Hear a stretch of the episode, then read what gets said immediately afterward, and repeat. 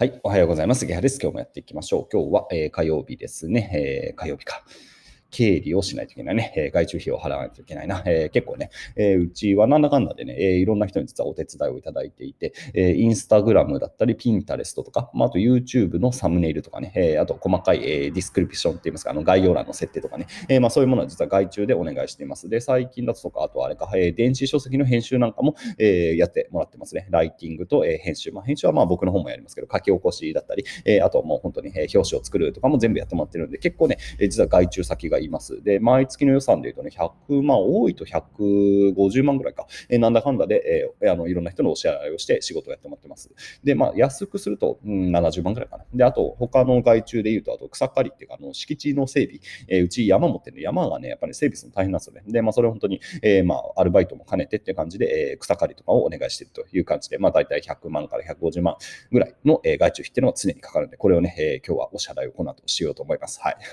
っていう話はさておき、qui えー、株価すごいですね。株価上がってますね。皆さん知ってます？知ってますかね？これ結構やっぱ温度差があるなということは、まあ常々思うんですが、えー、まあ株持ってる人は今日、まあ、これからあの、まだ日経がこれから開けるんですが、多分これ2万5000いくよねって感じの状況で、えー、まあ本当高値更新で、えアメリカもダウも、え非常に調子が良いですね。もうそろそろ3万ドルなんですよねって感じでね。いやー、株価が上がってますよ。これは皆さんどう思いますかということで、えー、産業やってますかっていう、ね、話をね、まあね、改めてしてみたいと思います。まあ、基本的に、まあ、ケースバイケースではあるのは前提ではあるんですが、まあ、一応、池早大学的にはね、資産運用はやった方がいいということは、えー、まあ、常々言っております。常々もう申し上げておるわけですが、皆さんはやってますかということですよ。まあ、なんでやった方がいいかっていうとね、まあ、いろんな理由があるんですが、まあ、もう本当に今の相場とか見りゃ本当に分かりやすい話でお金増えるんですよ。もう非常にシンプルに言って。で、もちろん減ることもあります。で、コロナショックでガンって減って、僕の口座も、えー、含み損が出ていたような気がします。で、えー、で今じゃ座その含み損が出てた口座、えー、今ちょっとログインして見てるんですが、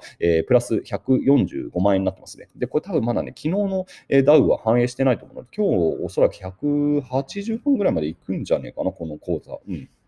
で、他にもあの運用してる口座があって、大体プラスもう全部出てますね。今、マイナスで残ってる口座はないんじゃないかな。まあ、昔損切りしたっていうのもありますから、もう全部プラス状況になってますね。で、まあ、この後どうなるか分かんないし、まあ、バブル弾ける可能性はありますが、まあ、どうなんだろうね。もう、でも今何ワクチンができたんでしょ、えー、コロナのワクチンができて、うーん、どっちでしょうね。これはまあ、本当は相場読みませんけどね、バブルが崩壊する可能性もあるけど、まあ、でも結構足元の経済はどう評価するか難しいですが、順調といえば順調なのかなって感じもしないないではない。でもちろんね、解雇も増えてるんですが、えー、なんか一概に順調とは言いにくいんですが、まあ、少し先を見れば、ここから先さらにこう悲観的なことが起こるかっていうと、まあ、金融市場がこう、まあ、ぶっ壊れるってことは十分あり得るけど、こう足元の経済はこれからはまあ基本は良くなっていくんじゃないかなと僕は思います。まあ、グローバルで見ればね、日本はこれからちょっと厳しいと思いますが、まあ、世界で見ればそんなに、えー、まあ大変なことはないのかなという感じはしないでもないので、えー、僕が持ってるのは全部あの世界の株式です。えー、日本の株は投資してません。えー、一切投資してない。本当にごく一部ですかね。一部のロボアドバイザーの、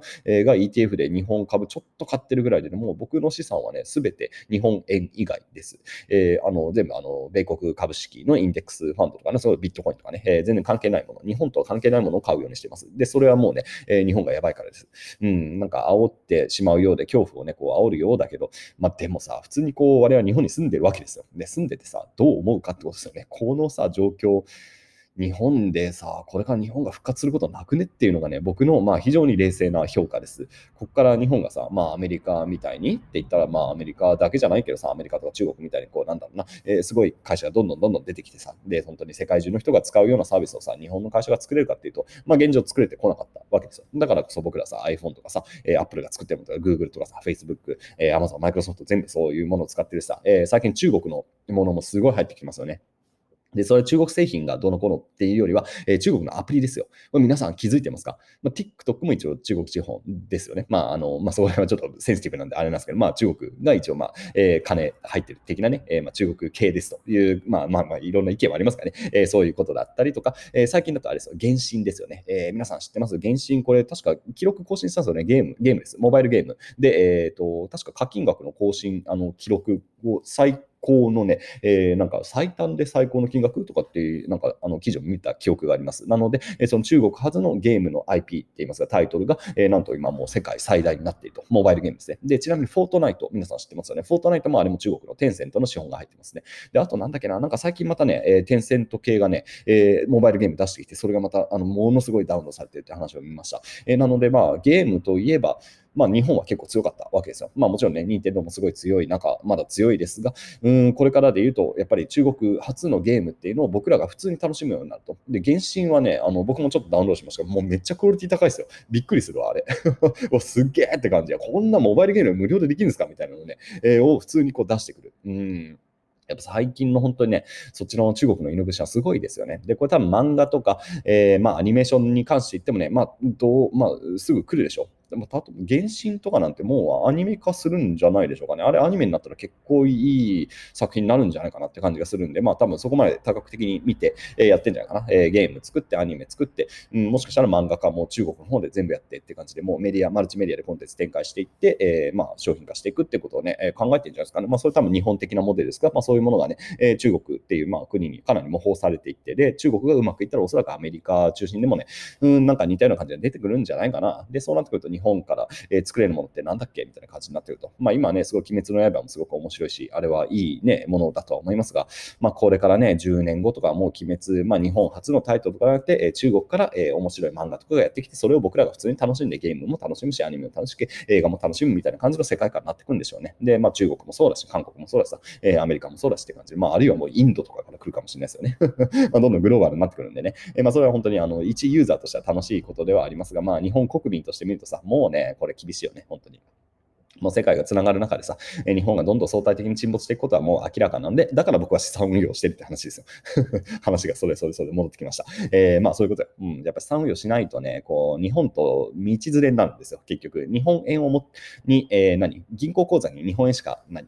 銀行するの間違えた。えー、自分の資産が、えー、銀行預金しかないっていうのはさ、めちゃくちゃ日本にフルベットしてることなんですよ。もう俺は日本の将来にかけてるみたいな状況なんですよね。えー、貯金しかないってことはね。僕はそうじゃない。僕は日本はやばいと思ってるから、貯金はもうなるべく減らしてます。なるべくもう限界まで、えー、日本円は持たないっていうスタンスです。もう日本円を持つぐらいだったらビットコインを持ちます。マジで。で、ビットコインを買ってます、実際ね。っていうスタンスなあの。投資なんですね。日本円しか持ってないっていうのは日本に投資してることともう完全にイコールです。じゃああなたは日本の将来どう思いますかってこと。で、日本が、まあこれから全然ね、将来性あるって思うんだったら全然ね、もう超いいと思いますよ。日本株買ったりとかさ、えー、日本円にを、えー、持っとくっていうのはいいことだと思いますし、それが成功することもあると思いますが、まあ僕はそうは思わない。から、えー、まあ今ね、アメリカ株とかさ、えー、ビットコインとか買っていて、えー、今僕足元は資産増えてます。で、日本、まあでも日本株も今上がってるからね、多分日本株に投資してるの結構かなりプラスリターン出てるんで、まあいずれにせよやっぱりプラスは出てると思います。で、やっぱり一番なんか結果的に損してる人っていうのはやっぱ投資をしていない人が今ね、この局面では損をしているように見える。えー、まあそれは間違いないかな。えー、だってお金増えないじゃないですか。現金だと増えないですよね。えー、ただ預貯金にしてるだけだともう利息もつかないし、手数料で減っていく。でも株にしとけばさ、え、10%、20%とか増えているわけ。うん。まあ、これがね、えー、投資です。うん。なので、まあ、皆さんもぜひね、まあ、難しいですよ、投資は。あの、やっぱちゃんと勉強しないとダメ。まあ、勉強すれば難しくないですけど、勉強するということは難しいんでね、えー、まあ、ほとんどの人はやっぱりできてないので、うん、まあ、皆さんはね、ぜひね、まあ、このうちのね、池谷大学の受講生はね、大体皆さん投資資産運用ちゃんとやってると思いますが、えー、もしやってない方いたらね、僕の、えー、うちの、なんだ、池早資産運用とかね、YouTube 検索すると結構ね、動画が出てくるんで、えー、まあ、うちの大学の、えー、講義で、えー、ぜひね、えー、資産運用の勉強して始めていただけるといいのかなという感じはします。まあ、でも今、ちょっとね、市況的にかなりこう、もうボーンと最高値ですからね、まあ、このタイミングで始めたらね、多分ね、あの含み損が出ることは十分あるんでね、えー、それはあの怒んないでくださいね、えー、ちゃんと時間分散で投資していけば、あの長い時間投資していけばね、えー、結局あの全部リターンって結構平均的になってくるんで、え今始めると多分、まあ明日には下がるでしょうみたいな感じなんでね、えまあ、そこは本当に、えしっかりこうね、皆さん勉強してやってほしいですが、うん、まあでもいずれにせよね、投資はしといた方がいいかなっていうのがね、えうちのスタンスでございますという話でございました。えというわけで僕はこれから外注費用、外注費をね、え払おうと思います。はい。で、動画を2、3本撮って今日もあ、でも今日あれだ、午後対談があるんだ。えー、対談です。あ、忘れそうだな。危ねえな。えー、今言っといて危ない。あの、某、某キメラゴン氏と対談をします。